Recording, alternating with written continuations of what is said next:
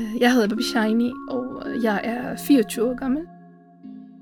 Og jeg kommer fra Sri Lanka, og øh, jeg bor i Aarhus. Og jeg studerer øh, til laborantuddannelse.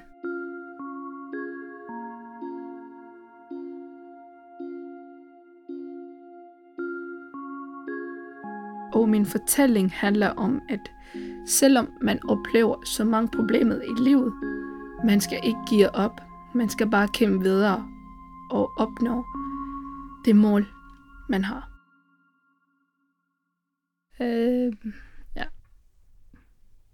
Altså jeg som tamiler øh, havde ingen rettigheder i Sri Lanka. Og øh, jeg har været undertrykt, og derfor jeg var nødt til at flygte. Øh, flygten har været næsten 8 måneder, og øh, det ender med, at jeg bliver her i Danmark. Da jeg kom til Danmark, øh, alt var nyt for mig, og nye mennesker, og nyt sted og nyt sprog. Øh, alt var anderledes for mig. Jeg kan huske den første dag på mit asylcenter. Øh, det var i Sjælsmark, øh, mindreårig asylcenter, hvor jeg sidder inde på mit værelse og anede ingenting. Øh, jeg vidste ikke engang, hvad en dyne var. Og øh, det, det eneste, der kørte, øh, der kørte rundt i mit hjerne, var, at øh, hvor min familie er henne, og tanken om min familie, og tanken om hjemlandet, og hvorfor jeg er her i Danmark. Øh, så efter tre måneder på den Sjælsmark asylcenter, jeg bliver flyttet til et øh, andet asylcenter, øh, som hedder Kribskov. Øh, der begynder jeg mit liv øh, hvor jeg begynder at få nogle venner, begynder at lære sproget og gå i skole og være aktiv. Øh, så går tiden, og så efter, tror jeg, efter seks måneder, så, så skal jeg i samtale med Udlændingsstyrelsen, hvor jeg skal fortælle mit historie, at hvorfor jeg er her i landet i Danmark. Jeg vidste ikke, hvorfor jeg blev indkaldt til en samtale. Jeg var heller ikke jeg var sådan bange for, hvorfor de har kaldt mig til samtale, om de vil gerne sende mig hjem tilbage til Sri Lanka nu, eller hvorfor, hvorfor er det nu, de kalder mig.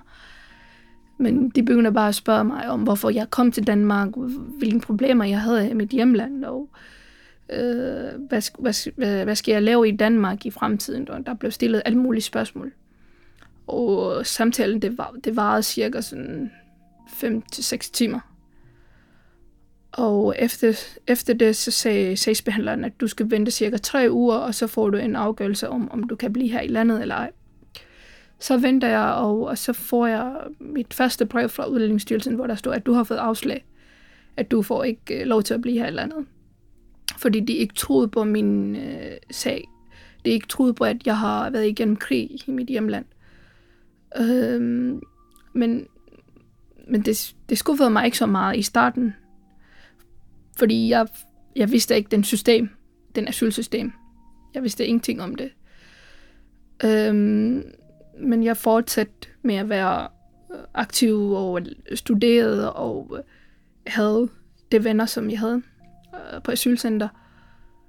Og så går tiden, og så efter cirka et år, tror jeg, så får jeg et andet brev fra flygtningenævnet, hvor de vil gerne igen høre min historie. Øh, der kommer jeg ind på samtale med flygtningenevnet, øh, hvor der sidder tre personer, og så, og så, og så, giver, de en, og så giver de en afgørelse så samtidig, samme dag. Så skulle jeg gå ud, og så har de besluttet at, øh, at give mig afslag igen. Det er ligesom, de har besluttet mit liv, mit fremtid på en fem minutter. Og jeg blev sådan ked af det, og hvad vil der ske nu? Og jeg begyndte at blive bange og og jeg begynder at få frygten om, hvad vil der ske, hvis jeg bliver sendt tilbage til hjemlandet, og hvordan skal jeg opnå min drøm her i Danmark, og alt det, det her, det begynder at komme i mit hoved. Og så, og så øh, efter et stykke tid, øh, så er jeg blevet 18 år, så skal jeg flytte fra den mindreårige asylcenter til et voksen asylcenter. Øhm, der var også ret hårdt for mig, fordi øh, der er rigtig meget forskel mellem en mindreårig asylcenter og en voksen asylcenter. På den måde, den måde, man bliver behandlet på, og den system, øh, de asylcenterne har. Øh, nu skal jeg klare alt selv, fordi du, nu er du 18 år. Men det var jeg ikke klar over, øh, at man skulle klare selv efter 18 år, og det har været virkelig svært for mig at komme i det nye, ligesom et nyt liv i et nyt asylcenter, hvor der var kun voksne mennesker og ældre mennesker, og jeg var den eneste øh, yngste pige der. Det var på Kongelund Asylcenter. Men så er tiden gået, og så venter jeg og venter og venter, og så øh, cirka, jeg ved det ikke, efter, jeg kan ikke huske, efter to eller to år, så får jeg mit tredje brev øh, fra Udlændingsstyrelsen, hvor der står, at du skal snart rejse tilbage til hjemlandet. Vi booker snart en flybillet til dig, og du skal ud af Danmark. Så, så havde jeg ikke andet valg. Så jeg vælger at øh, flygte igen til Schweiz, fordi jeg var bange for, at Danmark ville sende mig tilbage til Sri Lanka. Så jeg flygtede til Schweiz, men på det tidspunkt, jeg vidste ikke, at øh, man kan kun søge asyl i et land. Det var noget med Dublin-regler at gøre. Det kendte jeg ikke til. Så jeg var så uheldig, at øh, jeg blev øh, anholdt øh, i, af svejsiske politiet. Og, øh, og så kom jeg ind i fængsel, kom jeg ind i fængslet øh, i Schweiz. Og det var meget forfærdeligt øh, at være i fængslet i Schweiz. Og de der dage, jeg kan aldrig glemme. Og så, og så tænker jeg, okay, og så vælger Schweiz at sende mig tilbage til Danmark. Og så efter jeg har været i fængsel i Schweiz i en måned, og så sender de mig tilbage til Danmark. Og så, og så ved lufthavnen, øh, Københavns Lufthavn, så jeg kommer af ved flyet, og så står der to politibetjent. Og så siger de, at du er anholdt her i Danmark. Og så jeg var, jeg var selv chokeret og mega bange, og jeg græd, og hvorfor, hvorfor skulle jeg blive anholdt? Så siger de, fordi du har rejst ulovligt, du flygtede flygtet ulovligt ud af Danmark, så bliver du anholdt. Og der blev jeg også meget, meget ked af det. Så kom jeg igen i fængslet her i Danmark, hvor jeg skulle være alene og bo øh, tænke på igen min fremtid, og hvad, hvad vil der ske nu? Nu er jeg kommet ind i fængsel, og jeg, jeg vil ikke jo tilbage til Sri Lanka, og hvad vil der ske med min fremtid?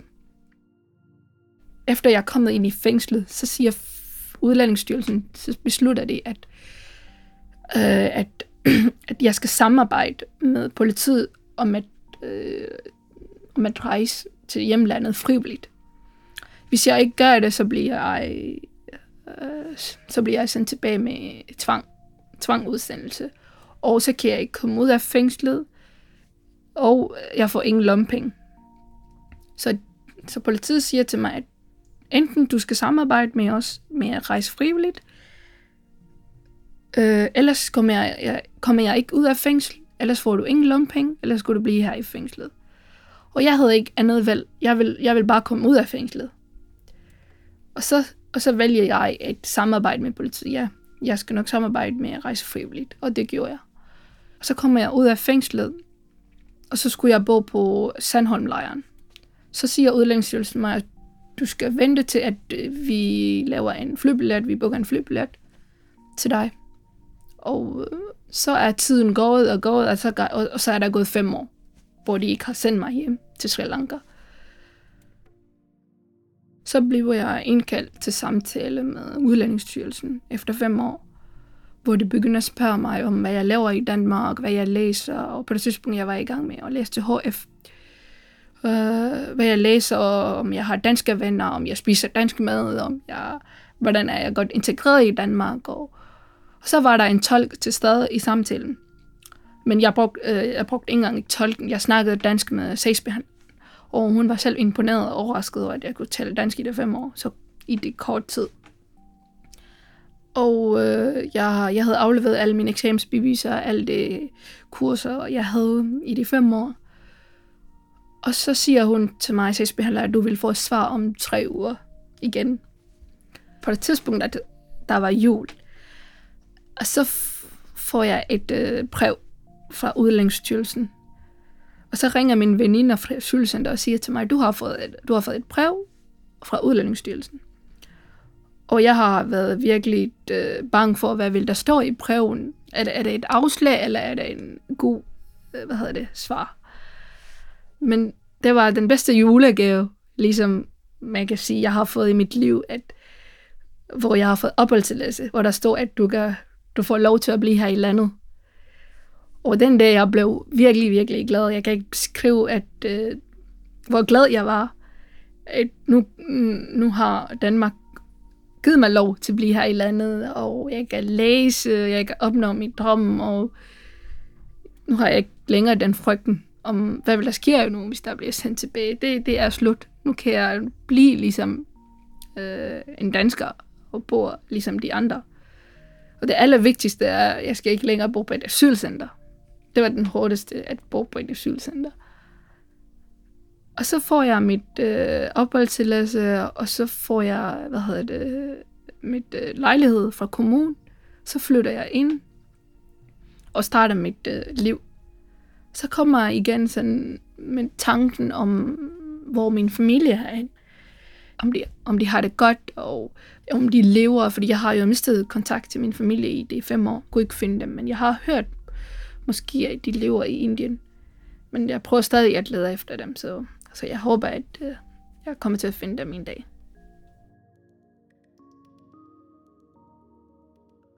Jeg har været igennem mange ting, og, men jeg har aldrig givet op. Jeg har kæmpet, og vil sige altid, selvom de ikke tror på mig, eller selvom jeg bliver sendt tilbage, jeg skal ikke give op, jeg skal bare kæmpe videre. Og det er det eneste, jeg har lært, og det, det fortsætter jeg i dag også at jeg skal studere, jeg skal få et job, og jeg skal starte et familie her i, i, her i Danmark. Det er det, det, det, det, jeg vil i fremtiden. Så ja, det var det. Tak for, at du lyttede med. Og husk, at der er fire andre gode fortællinger, du også skal lytte til. Fortællinger på flugt er støttet af Nordia Fonden og Sisu.